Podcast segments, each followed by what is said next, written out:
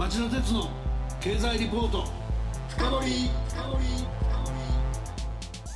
皆さんこんばんは。番組アンカー経済ジャーナリストの町田鉄です。皆さんこんばんは。番組アシスタントの杉浦舞です。さて今夜の町田鉄の経済リポート深掘りのテーマは原発再稼働問題地元との実効ある対話と核のゴミと核燃料サイクルの見直しが大前提です。えー、来週水曜日には人類史上最悪の原子力事故となった福島第一原発事故からちょうど9年を迎えます。この間日本政府は紆余曲折の末原発を重要な電源の一つとして安全が確認された原発は再稼働すると説明してきましたが本当にそういう覚悟があるのか首をかしげたくなることも珍しくありません。日本経済研究センターの特任研究員を務めておられる鈴木達次郎さんをゲストにお迎えして原発の再稼働問題をどう考えるべきか今日も徹底的に伺おうと思ってます。鈴木さんこんばんは。こんばんは。よろしくお願いします。こちらこそよろしくお願いします。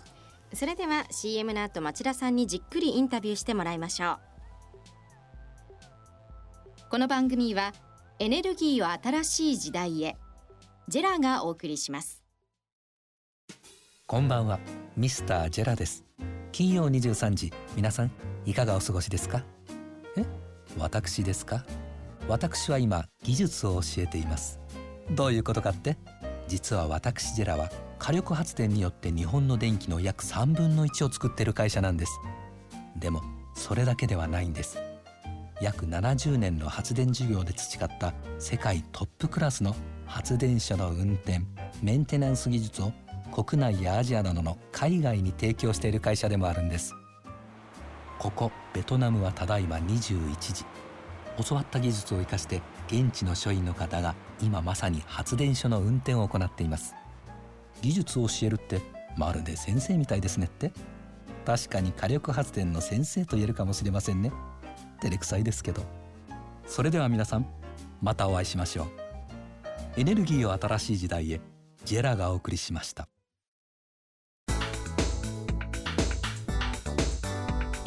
町田鉄の経済リポート深掘り。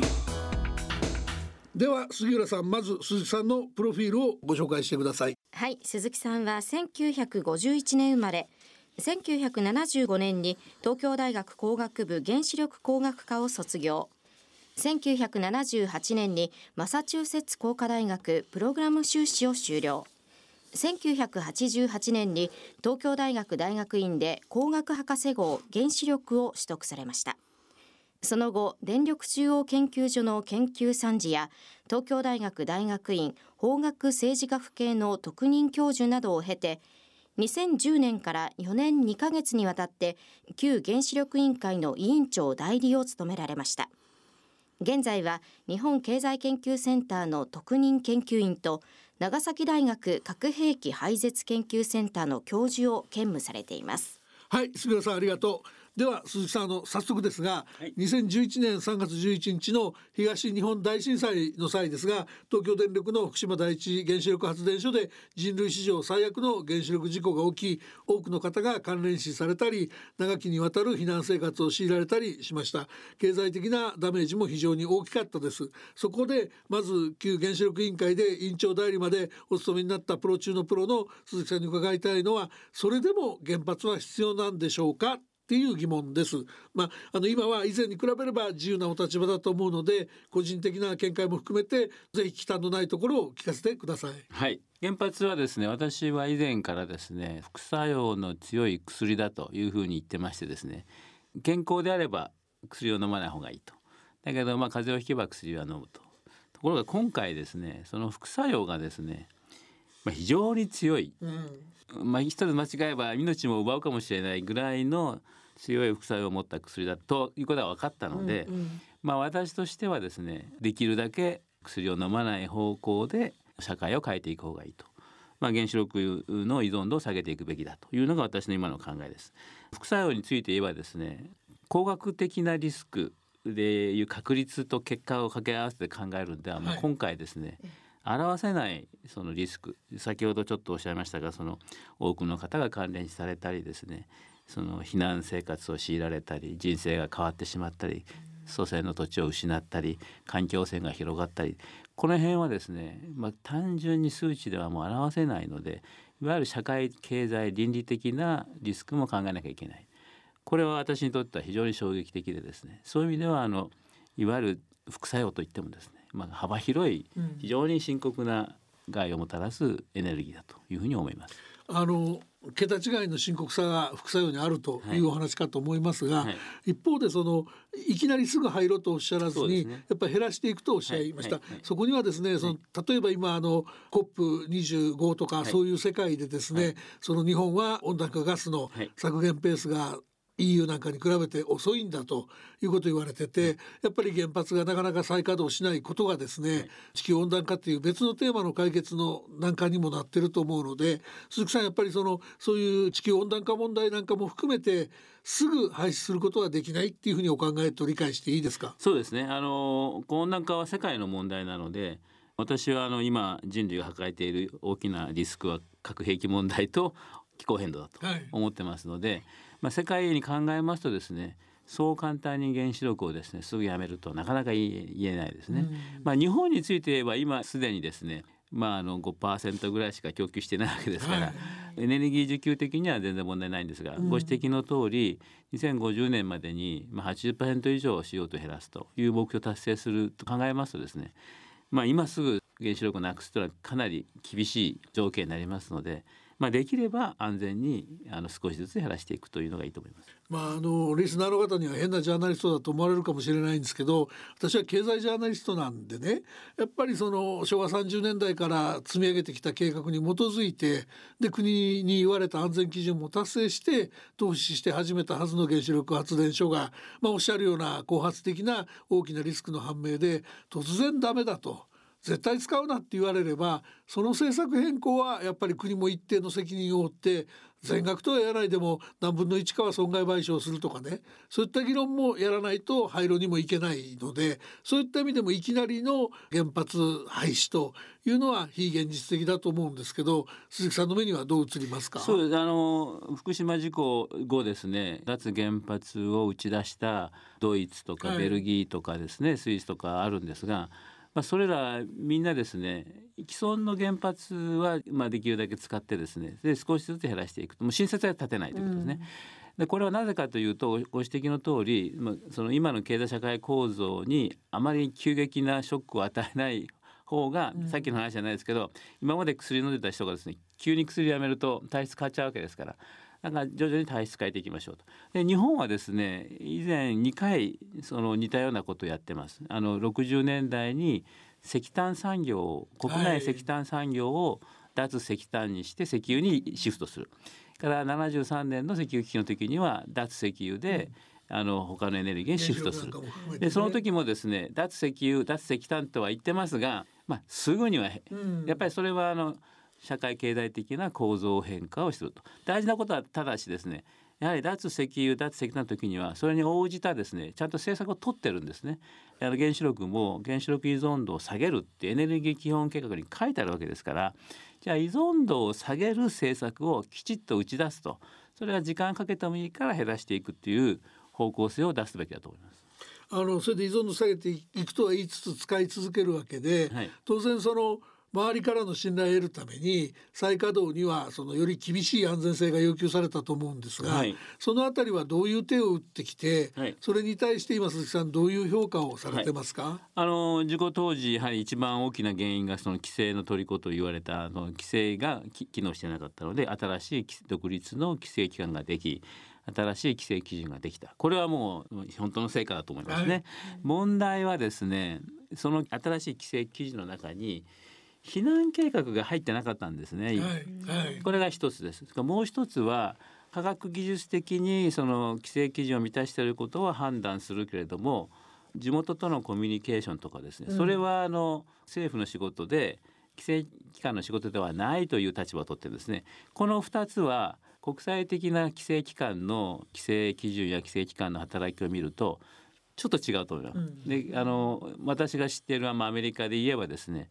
避難計画も規制基準に入ってますしそれから各地元にですね規制当局の支部があって地元とのコミュニケーションも重要な仕事の一部です。なるほどでこのあの地元とのあのコミュニケーションを取るべきだというのはですね原子力規制委員会ができる時の国会の付帯決議で書かれてるんですね。それが実現していないのが私は残念だと思います。やはりあのどうしてこのお原発を動かしても大丈夫なんだっていう説明をですね電力業界や経産省がやってるうちはなかなか信用されないです。やはり規制をしているところがですねこうこうこういう理由でだから何が心配なのかっていうことを地元の方々やその原子力に批判的な方々からの質問に対して丁寧に答えるとそういう姿勢があればですね私はあの信頼性が上がると思うんですが今規制当局は規制基準を満たしたって言ったらもうそれでおしまいという感じなんですねも。うあとは電力会社に地元説得してこいですね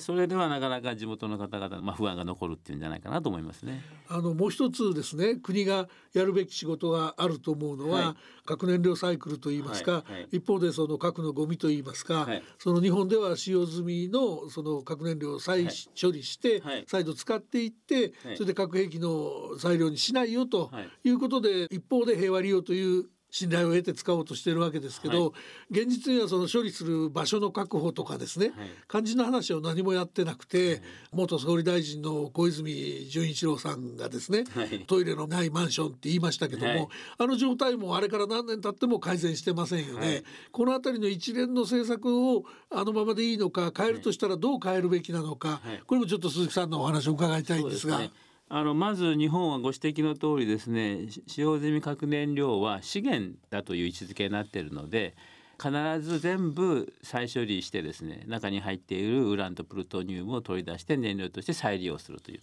これが基本政策でですね、これが1950年代から60年経っても変わってないんですね。とか世界を見ますとですねかなり変わっちゃってですね使用済み燃料は基本的にはゴミであるという国がもう増えてると、でゴミとなったらそれをそのまま地層処分するというこれを直接処分っていうんですけどもこの政策を取っている国の方が主流です。であの再処理して確かに日本は資源がないからということなんですが、まあ、コストも高いですし現実にですねまだ使用済み燃料は全量再処理とは言いつつですね3分の1しか再処理してない、そうすると使用済み燃料は溜まり続けてるわけですね、でこれ溜まり続けると発電所も動かなくなりますのでやはり使用済み燃料は処分もできる。再処理もできるっていうふうに変えていただきたい。このためにはですね法律を改正しなきゃいけないのでそのお手順を踏むのは国会か政府の仕事だと思いますね。そこはもう本当に電力会社なんかも自信持ってやるためには不可欠ですし日本は核兵器作るつもりじゃないかって疑われないためにも必要ですよね。そうですね。もうあのモンジュう本当のそのプルトニウムをあの使うためのですね一番し主要な原子炉と言われていた高速増殖炉の原型炉のモンジュが廃炉に決定されましたね。はいということはですね高速増殖炉で使う核燃料サイクルは当分見通しがつかないというもう正直に認めた方がいいと思うんですね。となると今の既存の原子炉でその軽子炉で回すサイクルはですね実は1回か2回回せばもうおしまいなんですね。うんでそういうこともちゃんと正直に説明してですね核燃料サイクルはもうあの破綻してるとはっきり言っていただいた方がいいと思います。なぜそれ未だに言わないんですかね。しかしいやそれやっぱりですそれはですね先ほどちょっと申しましたが、うん社会経済構造がその核燃料サイクルという仕組みを作ることでですねまあ建設費だけでも3兆円近い、うん。あの6カ所再処理工場を作ってますので、はい。まあ、巨大な投資と産業の人たちもうそれから地元の方々もコミットしてますのでそうは簡単には変わらない。まあすごい設備で私も取材行きましたけど、IAEA の人もいるしね。すごい設備でいらんとは言えないかもしれないけど、でも無用に。おっしゃる通り。でここもだからあの少しずつやめていく。あるいは第三機関を作ってですね、うん。核燃サイクルについてどういう選択肢が今考えられるのかっていうのを、まあ、推進してきた人たちでない人たちに考えてもらってですねオプションを考えていく、まあ、当面その間はですねもう貯蔵しかないのでもう貯蔵をしっかりすると